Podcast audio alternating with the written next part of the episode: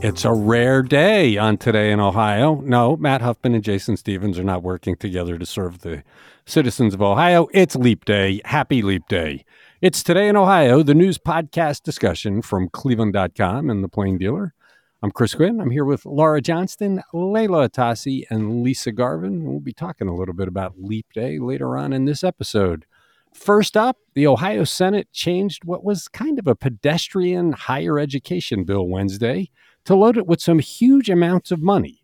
Layla, what's that money for? This is House Bill twenty-seven, and on the face of it, like you said, Chris, it was pretty innocuous. Just a bill requiring state community colleges and universities to disclose detailed information about the cost of education, salaries, and things like that. But the Senate loaded it up with a lot of extra spending before they passed it this week. They added one point one billion dollars in bonds for school and public works projects, an extra three hundred ninety-two million dollars for the Ohio State Fair, and thirty-eight million dollars for state adoption grants over the next two years. So of the billion in bonds, six hundred million dollars would go toward K through twelve school building construction and renovation projects, and the remaining five hundred seventy-five million dollars would go to the Ohio Public Works Commission to use for state and local infrastructure projects. But the House previously approved a billion dollars in, in bond money for schools and public works in a different bill, House Bill two, which also includes three hundred fifty million dollars in one-time funding for a list of projects, including twenty million dollars for the land bridge connecting downtown Cleveland with the lakefront and a million to help build a pro women's soccer stadium near downtown Cleveland. House Bill two is moving pretty slowly through the Senate. Senate leaders have already said they're likely going to cut stuff from it and add their own expenses to it. But the House would rather see those bonds come through that bill than approve the revisions to House Bill twenty-seven. So it seems like House Bill twenty-seven is kind of dead on arrival back at the House. It's so childish what's going on yeah. here. Both of these guys, Matt Huffman and Jason Stevens, are acting like five-year-olds who want to get their way.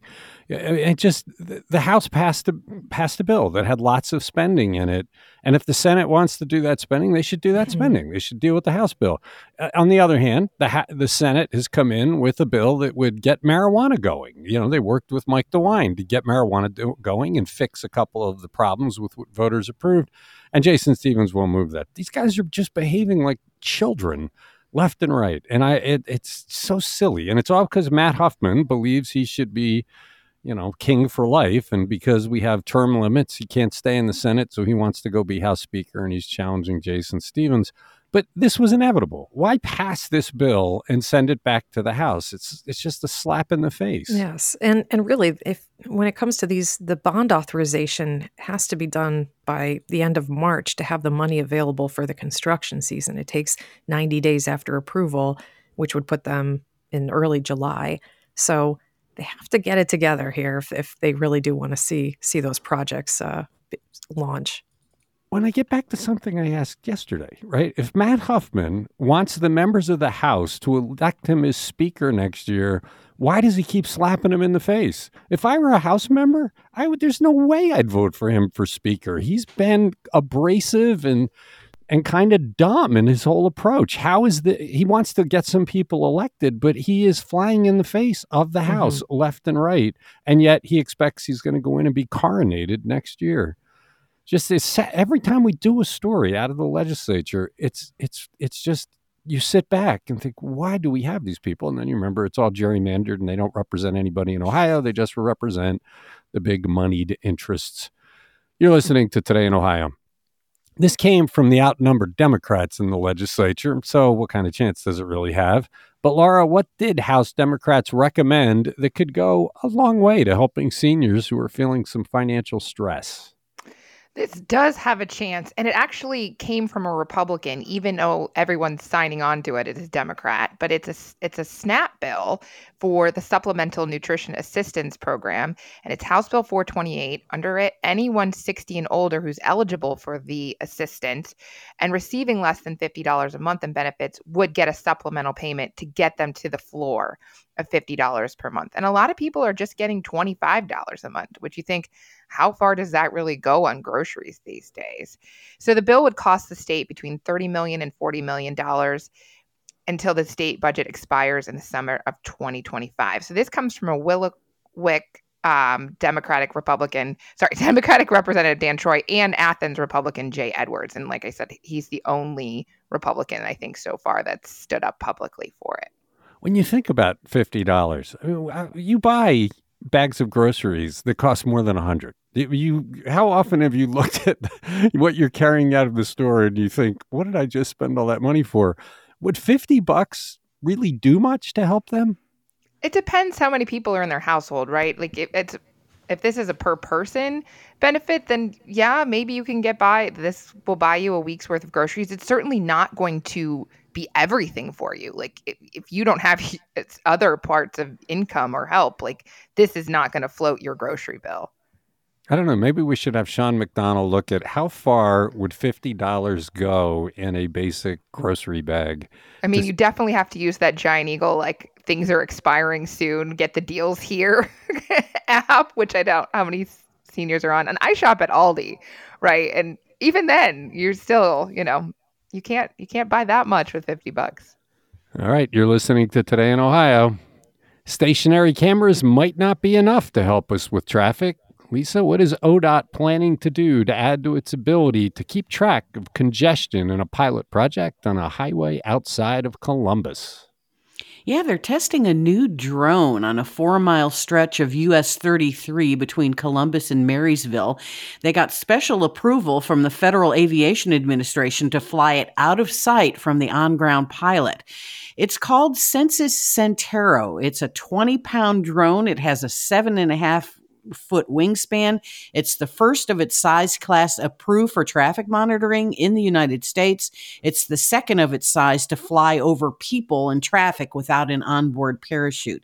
So, you know, officials say this will supplement on-ground traffic cams.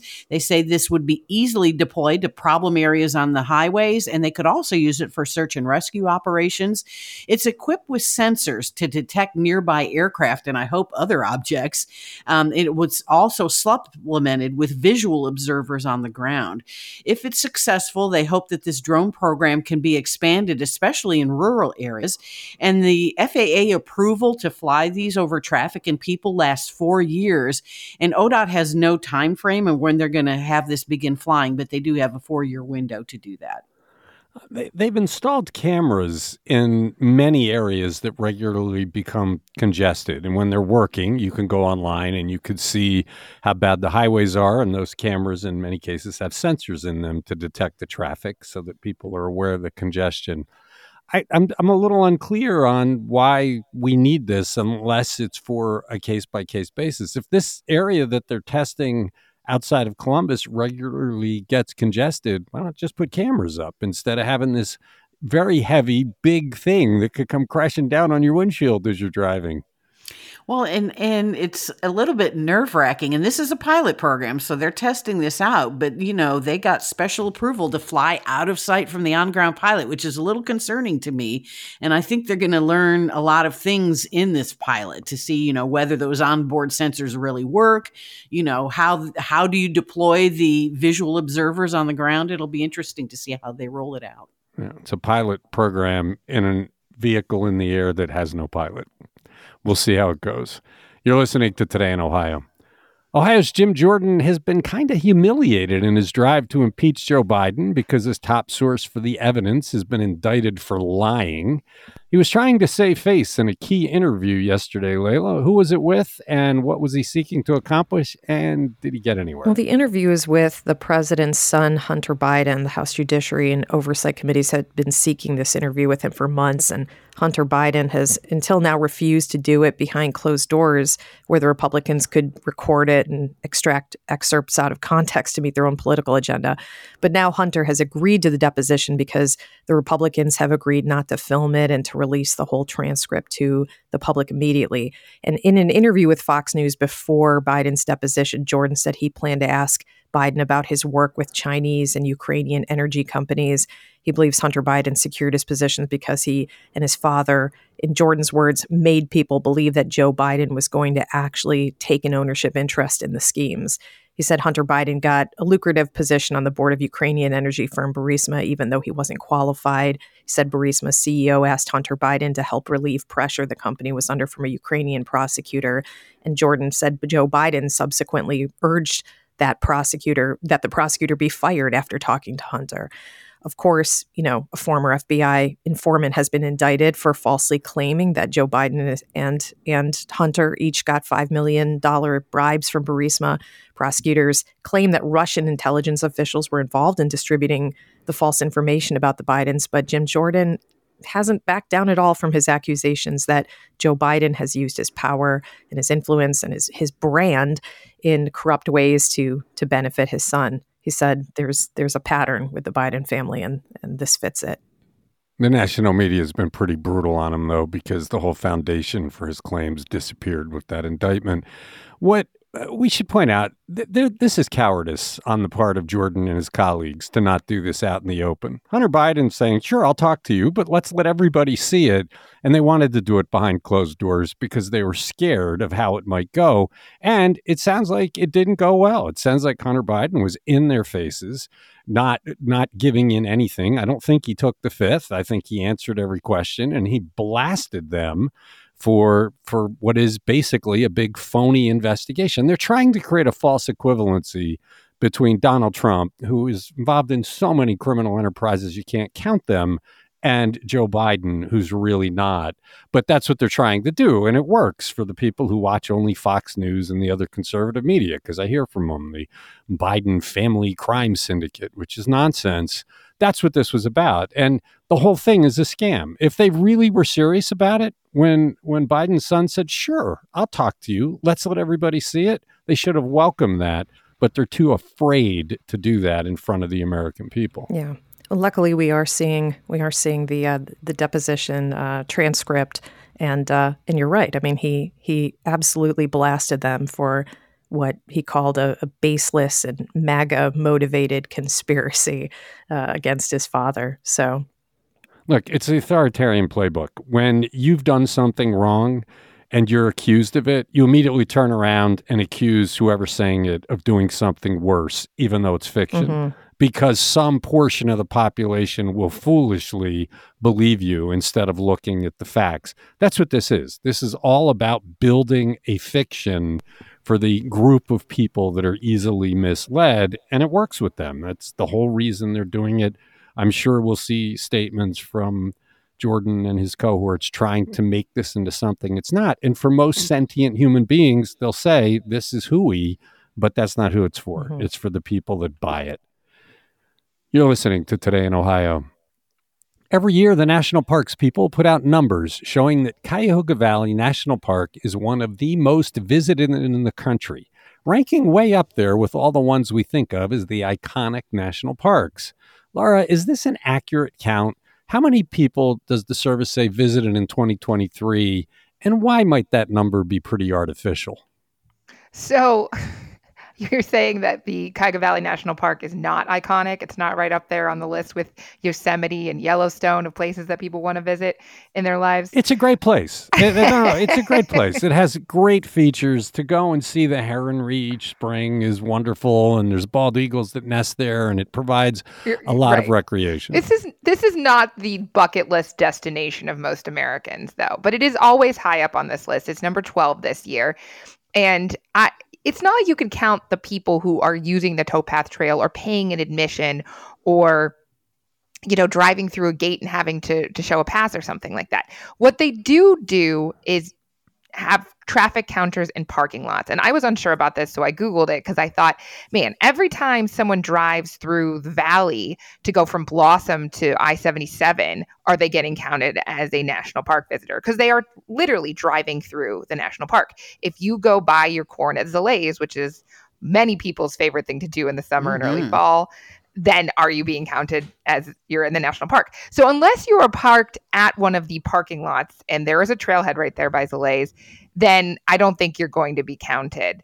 That said, there are a whole lot of things in the national parks that people go to on a regular basis that may have nothing to do with, you know, hiking or or going to Brandywine Falls or something like that. I know the Boston Mills, the new visitor center for the national park is right there in Boston Mills. It's right across from the ski resort. I see it every every weekend at this point. And sometimes the overflow from the ski resort will end up in that parking lot. That said, it is better than just like a traffic counter on the road. And we're at two point eight six million people that visited in twenty twenty-three. That's the most the park has seen since two thousand four, when there were three point three million visitors. And the highest point ever was right after it became, I don't even know if it was a national park then or it was just a recreation area, was nineteen seventy-eight. And actually, I was a little surprised we didn't have higher numbers during COVID. I suppose that because this park is nestled in residential areas, it is surrounded by mm-hmm. by residential areas. A lot of people use it for their workouts. They run, they bike, they walk on it. And you don't get a lot of that in the iconic parks because going there is a major trip. You got to drive in, you go through the gate. So maybe that's how it works, is because of the recreational uses that you don't have in a lot of the other parks, it boosts those numbers in a big way. It, that that would be great because it shows a lot of people are trying to be healthy and take care of themselves. Yeah, it's kind of funny. The Great Smoky Mountains is the by far the winner of the number of people who visit it at thirteen million three hundred thousand. And the next highest is the Grand Canyon at four point seven million. So I'm going to be traveling there for spring break for the very first time. And I will probably only go one time in my life, whereas going to the national, you know, Cuyahoga Valley National Park is like a regular occurrence. Don't bet on, once you see it once, don't bet on that you won't want to go back again. There are a few There's experiences. There's so many on this list I've never been to, though. Like, I mean, but you, but you're not going to the North Rim because you're it's still snowed in. Right, it's you not will, even open yet. You and, will go back to do it. There are a few moments in life as when you first walk up and see that vista. It's an incredible moment, but it's even better on the North on the north side. You're listening to Today in Ohio. The bald eagle is not the only majestic large bird to make a remarkable comeback in Ohio. Lisa, which waterfowl has returned after disappearing from the state? Yeah, it's the trumpeter swan, which was once very common in Ohio and was considered an Ohio native, but their numbers declined sharply by the early eighteenth century, and then they vanished soon after that. But trumpeter swans were reintroduced into Ohio back in nineteen ninety-six. They now count nine hundred trumpeter swans, including mated pairs and cygnets, which are juvenile swans. The Ohio Division of Wildlife is recommending that trumpeter swans be removed from the Ohio threatened species list. Wildlife biologist for the division, Laura Kern, says the Cleveland Zoo was instrumental in getting them their population back up. They released cygnets that were raised by swans in captivity, and then they also took eggs from Alaska trumpeter swans and raised those in captivity before they were released. They also had to eliminate competition, though, for mute swans. Mute swans are an invasive Eurasian species that were brought over here because they look so pretty floating on ponds, but they're extremely territorial, and they've been controlling the mute swan population with hunting, and there's now less than one hundred of those here in Ohio. Most trumpeter swans are in wetlands between Toledo and Sandusky in both the Ottawa and Cedar Point National Wildlife Refuges. You can also see them in Trumbull County, including the Mosquito Creek Wildlife Area. Not too many in Northeast Ohio, but there are scattered wetlands in Geauga, Portage, and Medina counties where trumpeter swans have seen gathering. They are migratory, right? They they don't stay? I don't know. That's a good question. I don't think they are. They have a very different appearance. The the mute swans you're talking about have the orange beak, and mm-hmm. they're what you, you see a lot of. These are bigger, and they have uh, black beaks, and they're mm-hmm. quite striking. They're, they're when I've seen them, they seem to be just a lot bigger. I don't know what the weight is, but they're it's cool when you do come across one. It's not it, even though they're back, it's still a pretty rare experience. Yeah, and it's good to see, you know, wildlife getting, and it's good to see them getting aggressive on invasive species. I wish we could do that more with other invasive species. Yeah, and I and there are pla- there's some places, some lakes where they actually look for the nests of the invasive swans and break their eggs because they're trying to keep them down because they do push out the native species. You're listening to Today in Ohio. Layla, why did use of force complaints against Cleveland police rise in twenty twenty-three from the previous year? I thought the trend had been the reverse. Yeah, this is uh, this is troubling. Uh, C P D's annual report came out, and it shows that use of force complaints increased thirty-two percent from twenty twenty-two. That's when two hundred eleven complaints were filed. Last year, residents made two hundred seventy-nine complaints. That's an average of twenty-three a month. Of those, one hundred twenty-eight complaints involved an officer pointing a firearm. There were one hundred fifteen that caused an injury or a complaint of an injury, and twelve of either deadly force or a serious injury. The report also noted that youth arrests rose twenty-one percent over twenty twenty-two, when three hundred twenty-four children were picked up. Last year, officers arrested three hundred ninety-three juveniles. Lou Katz, the, who's the former chairman of the Cleveland Police, C- Cleveland Community Police Commission, he points to the proliferation of guns as a reason for, for these trends. I assume also that the fact that the police ranks are dwindling in numbers contributes to the use of force statistics specifically. It's really troubling because we are years into the consent decree, and, and use of force is a, a key component in that plan for constitutional policing. But we're seeing the numbers creep up, and I think it it might point to a stressed out police force that's grappling with rising crime, especially among the city's youth. I think that's exactly it. And you can look to history for the evidence of that. Cleveland didn't have a lot of use of force complaints until Jane Campbell was mayor. And she, because of budgetary reasons, cut the number of police pretty dramatically at the time. And soon after that, you saw complaints start to mm-hmm. rise. And the, the belief is, and it, this came from the, the federal consent decree investigation, when you're outmanned on the street, you you get more aggressive because you're worried about your safety. They did not have the backup that they needed, and it caused more reckless behavior. It caused the, the relationship with the citizens to deteriorate. Yeah. So by the time we got the consent decree, people really didn't trust the police and things were ugly. The consent decree did turn that around. It made Cleveland police much more professional, but the numbers have dropped to unthinkable levels again, far, far fewer than back when we had them cut during the Campbell administration. So I think this is inevitable, that if we don't get those numbers back up, it's unfair to the police to put them into these high-stress situations without enough officers to to get the job done. But what else? What else can Justin Bibb do to recruit police officers? He has made it as palatable as possible to become a Cleveland police. I mean, increase in pay and and change in hours and and change in policies that are more favorable. I mean, what else? They don't pay as much as Columbus. They don't pay as much as Cincinnati. They've raised the pay, but they didn't raise it enough. Lisa. No, I was just going to say that, you know, especially youthful offenders are becoming more violent and extremely disrespectful of the police. They're attacking police. They're spitting on them. They're trying to beat them up. So, you know, that I think would also jack up the use of force. Yeah, I think you're right. I, I I think we're in a very bad situation. And unless this turns around quickly, we're going to lose many of the gains we got from the consent decree. And I think the clearest answer is keep raising their pay. You need to compete with the other cities. And while we have raised the pay repeatedly, it's still not enough. And if you want quality police, you got to pay them, and you've got to build that force up faster than you're building it now.